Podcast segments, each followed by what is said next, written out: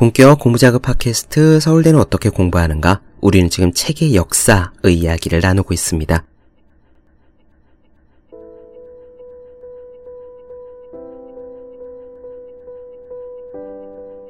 이번 시간에는 코덱스에 대한 이야기부터 이어갈 건데요.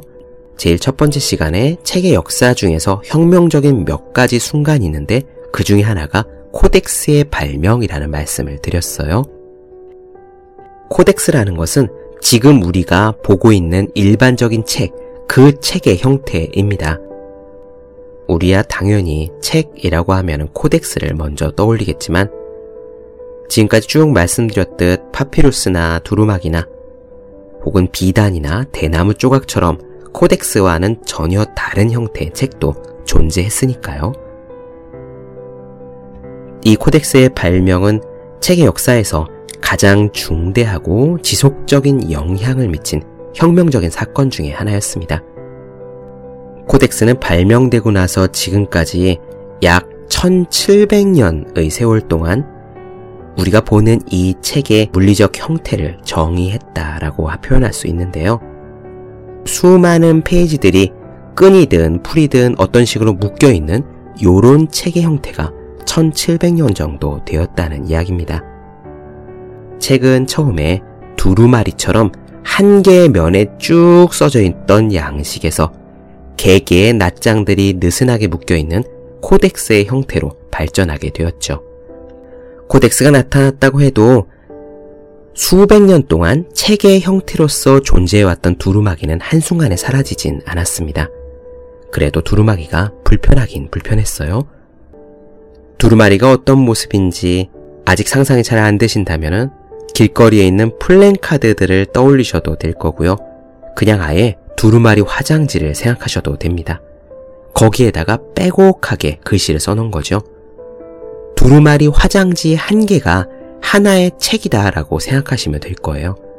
사실 우리가 뽀삐 화장지 이런 거 보면 막 70m 하고 50m 뭐 하고 막 이렇잖아요. 70m짜리 한 장으로 된 책이다라고 생각하시면 됩니다. 두루마리는 당연히 여러 가지 단점을 갖고 있었어요. 한번 짚어보겠습니다.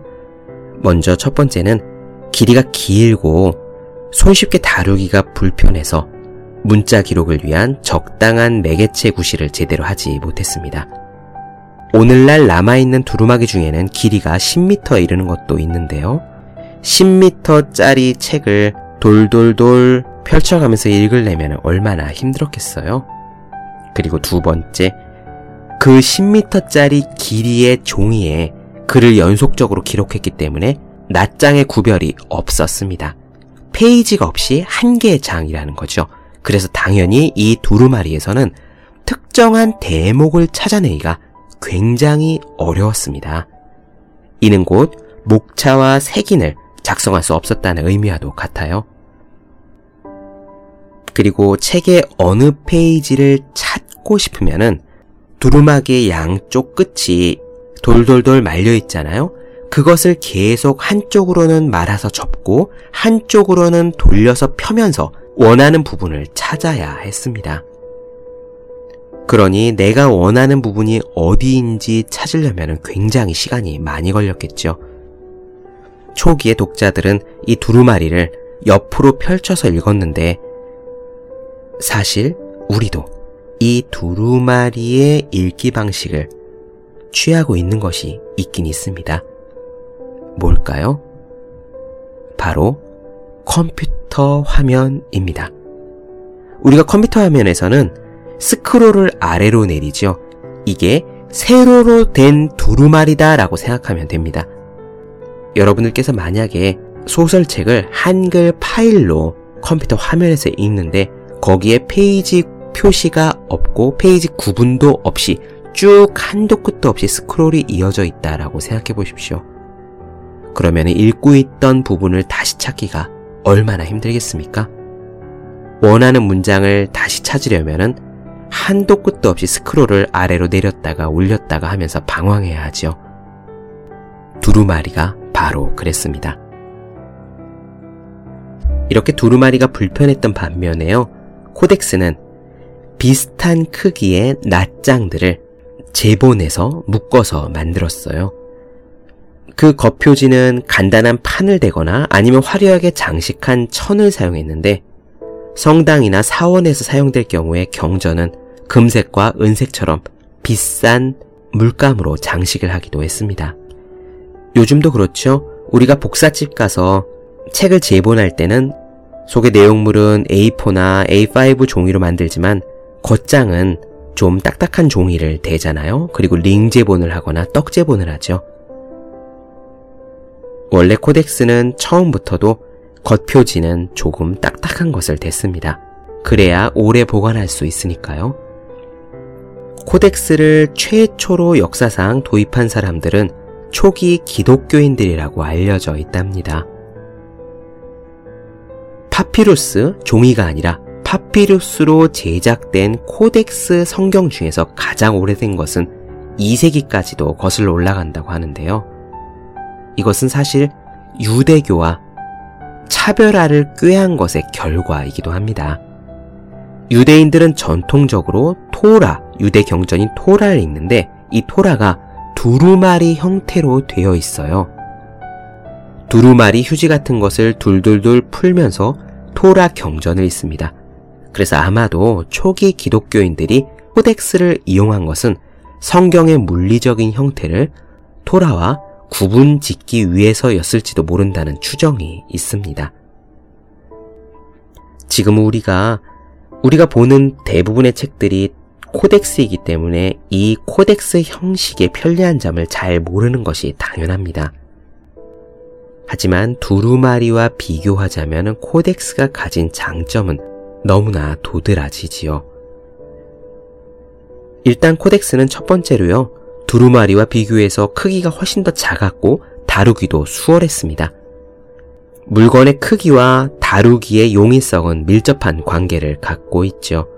데스크탑 컴퓨터가 있다가 작은 노트북이 등장하면서 더 다루기가 쉬워졌고, 노트북보다 스마트폰이나 태블릿 PC처럼 더 작은 것이 나오면서 다루기가 훨씬 쉬워졌습니다.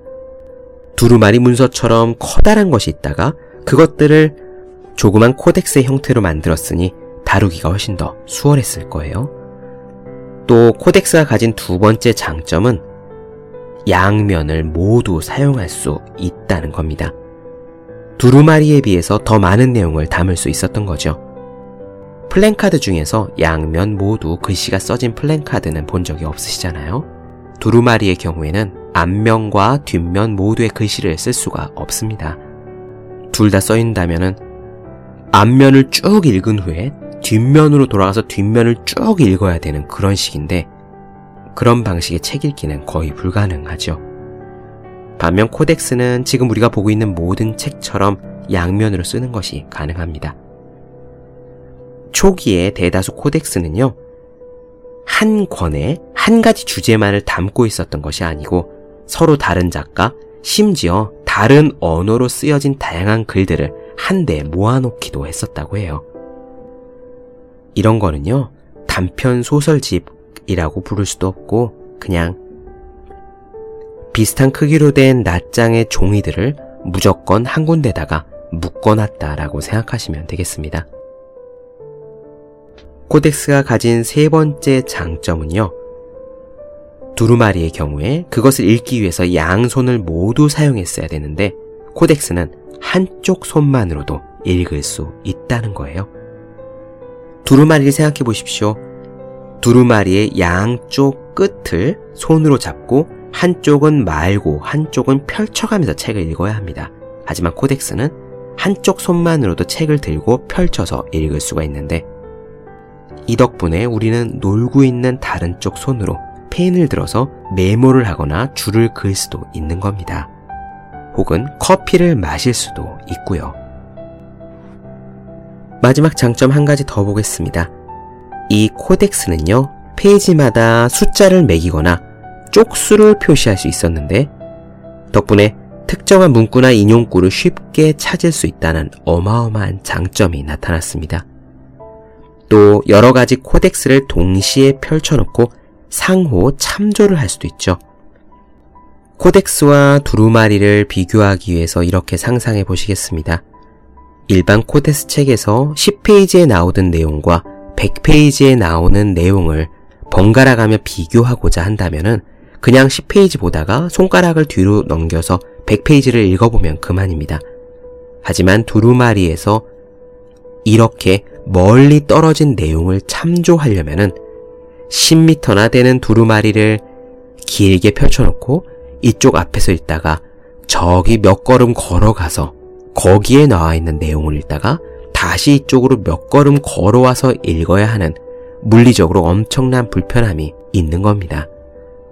이렇게 쪽수를 표시할 수 있고 색인을 표시할 수 있다는 장점 때문에 코덱스에는 제목을 넣거나 장의 마지막에 요약본, 요즘도 보면 책에 써머리가 들어있죠. 그 써머리를 첨가할 수 있는데 책의 내용을 안내해주는 이런 보조수단들은 코덱스를 교육의 매개체, 그러니까 교과서로 활용하는데 중요한 역할을 했습니다. 코덱스라는 형식으로 인해 책의 즐겨찾기 기능이 훨씬 더 쉬워진 거예요. 그런데 사람들은 참 편리한 것이 나타났다고 해도 그것을 단번에 받아들이지는 못하는가 봅니다. 이런 어마어마한 코덱스의 장점에도 불구하고 두루마리는 수세기 동안 그 이후에도 계속 존재했다고 해요. 예를 들어 군주제 영국에서는 중세시대에 한참 들어서도 법령을 기록할 때는 소위 법령 두루마리에다가 기록을 했다고 합니다. 자기네 전통이었나 보죠.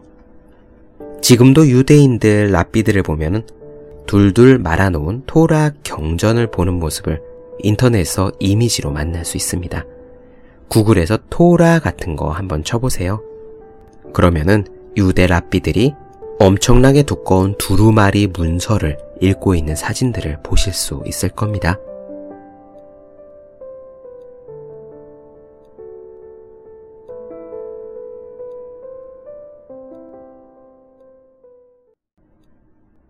네, 본격 공부작업 팟캐스트 서울대는 어떻게 공부하는가? 오늘은 책의 역사에서 알렉산드리아 도서관, 로마의 이야기, 그리고 코덱스의 등장에 대한 이야기를 나눠드렸습니다. 더 많은 이야기가 궁금하신 분들, 질문사항 있으신 분들은 제 네이버 블로그 허생의 즐거운 편지, 페이스북 페이지 허생의 즐거운 편지, 다음 카카오 브런치 한재우의 브런치, 또 인스타그램에서 해시태그 서울대는 어떻게 공부하는가를 검색해 주시면 되겠습니다. 또 매일매일 공부하시는 분들, 여러분 주변에 매일매일 공부하시는 그분들을 위해서 하루 한 페이지씩 읽고 공부할 의욕을 북돋는 책, 보기만 해도 공부하고 싶어지는 365 공비타민을 선물해 주시면 좋겠습니다. 오늘 여기까지 할게요. 저는 다음 시간에 뵙겠습니다. 여러분 모두 열심히 공부하십시오. 저도 열심히 하겠습니다.